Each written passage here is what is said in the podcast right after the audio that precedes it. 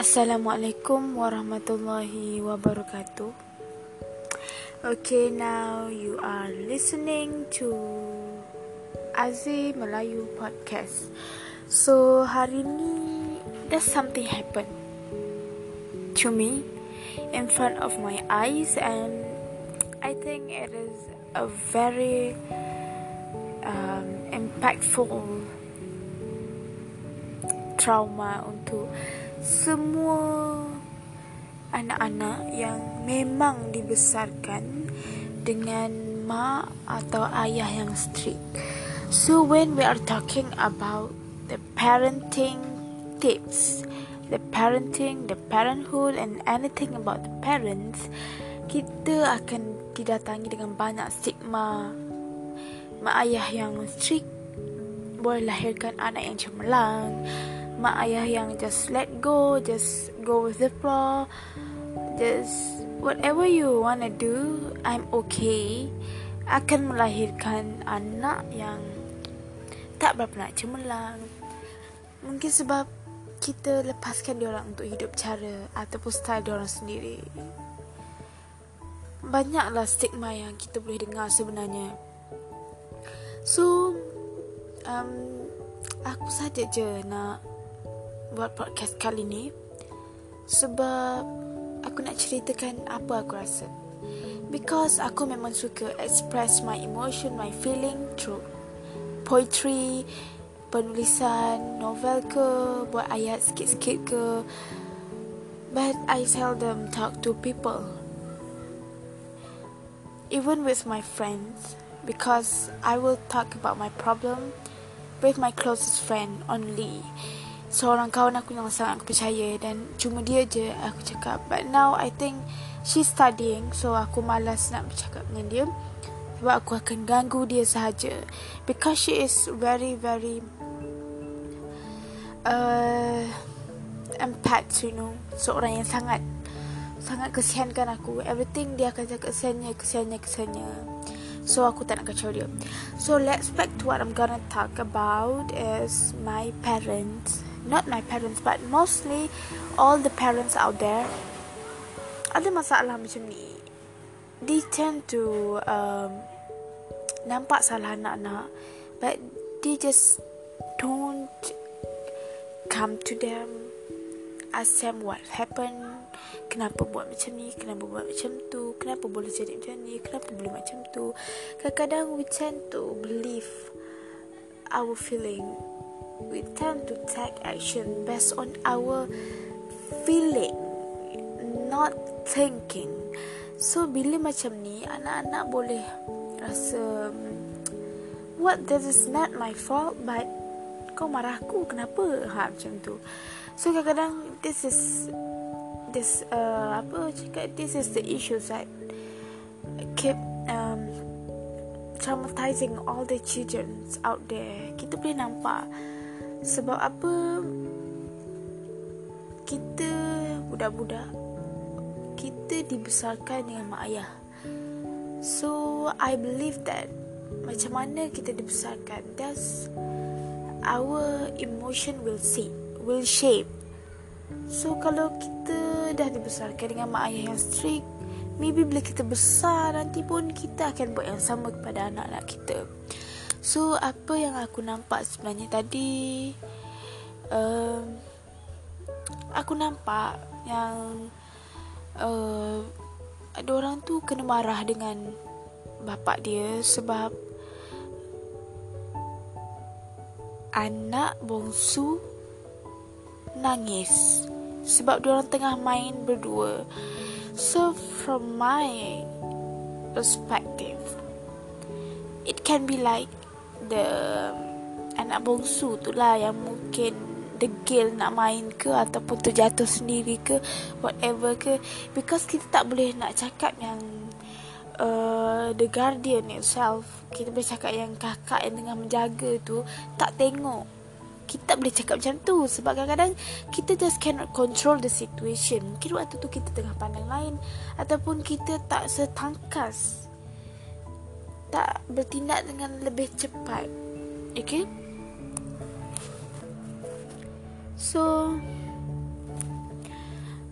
bagi aku aku sedih dekat budak tu because of adik dia yang bongsu dia kena marah sedangkan benda tu bukannya satu benda yang boleh kita marah suka-suka hati sedangkan benda tu benda yang normal that is the normal thing that the children will learn yang bila dia orang cuba buat satu benda they will fall down dia akan jatuh is a simple thing, the simple principle, the simple rule dalam hidup ni. There's nothing yang akan be so perfect. You will never fall down.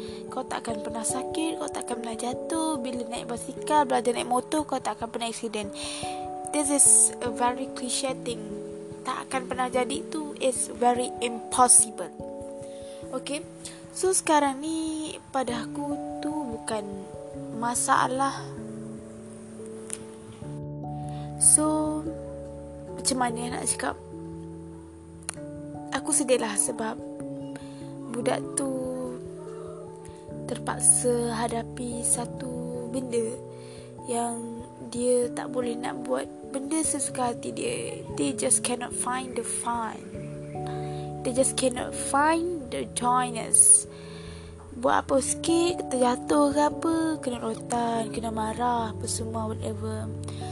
So kadang-kadang bila macam ni kita boleh nampak emosi budak-budak ni tak stabil. So bila orang besar nanti tak mustahil yang diorang kekurangan rasa kekurangan kasih sayang. Rasa diorang ni dipilih kasihkan ataupun kita cakap the parents they are being so discriminating. Macam-macam lah kita boleh nampak. So sebenarnya banyak benda, banyak benda yang boleh terjadi aku rasa bersyukur sangat sebenarnya sebab tak semua orang boleh dikurniakan dengan uh, bukan satu kurniaan it's not a gifted. Tapi that is the way thing that is the wavelength kita tak semua orang boleh fikir yang bila dia besar even their parents are strict their parents have a very bad parenting dia boleh fikir the good side of it. Dia boleh cari the solution. They can think they can you know practice the optimism tak semua orang macam tu. Because the children nowadays the teenagers nowadays lupa yang sebenarnya hidup ni about choice. Kita just want to make our life better. So kadang-kadang uh, dia orang punya trauma waktu kecil dia orang punya pengalaman waktu kecil dah buat hidup dia orang rasa kosong. They just uh, feel that they are so alone sangat lonely tak ada support. So benda ni satu benda yang sangat-sangat bahaya. Okay? Bila aku tengok pada budak tu memang aku kesian sangat-sangat. Even my parents are strict tapi Alhamdulillah My sister Semua grown up Dalam keadaan yang baik. Dah pun ada yang berkahwin Apa semua. So uh, Kadang-kadang Kita sendiri yang kena uh, Bentukkan pemikiran kita. Kita kena Kuat Kita kena cari Satu benda yang positif. Kita kena Ambil benda-benda yang positif Dalam hidup kita. Sebab benda-benda macam ni Boleh diwarisi tau.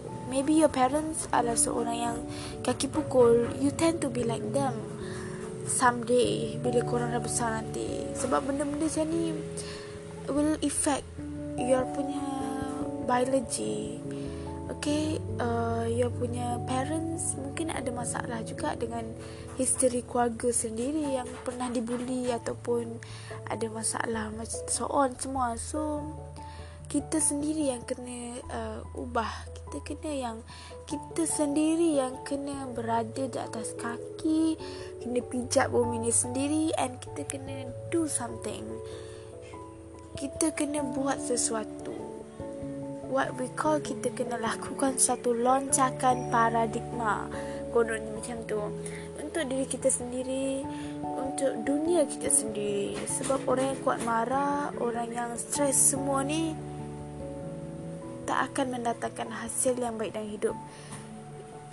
they will feel that the world around them is so stressful dan benda tu akan menjadi makin teruk makin teruk so apa yang aku nak cakap pada korang tolonglah cari benda yang positif dalam satu keburukan.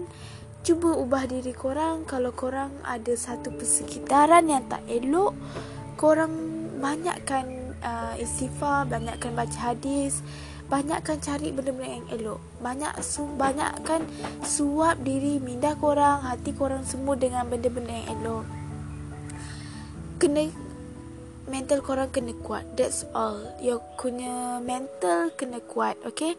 Sebab dalam hidup kita banyak pancarobas there are so many challenge yang kita kena hadapi dalam hidup kita.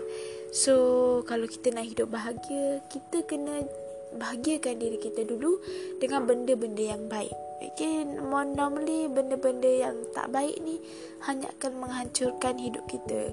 Sebab hormon kita akan bertindak balas. Hormon kita tak akan tipu tahu kita tengah rasa sedih, hormon baik pula nak keluar. Takkan, takkan sesekali. Hormon kita adalah satu tindak balas yang automatik. So bila korang rasa sedih Hormon yang sedih akan keluar. So bila korang rasa, korang rasa gembira The hormon yang gembira akan keluar Like dopamine Serotonin And apa lagi tak macam-macam kan.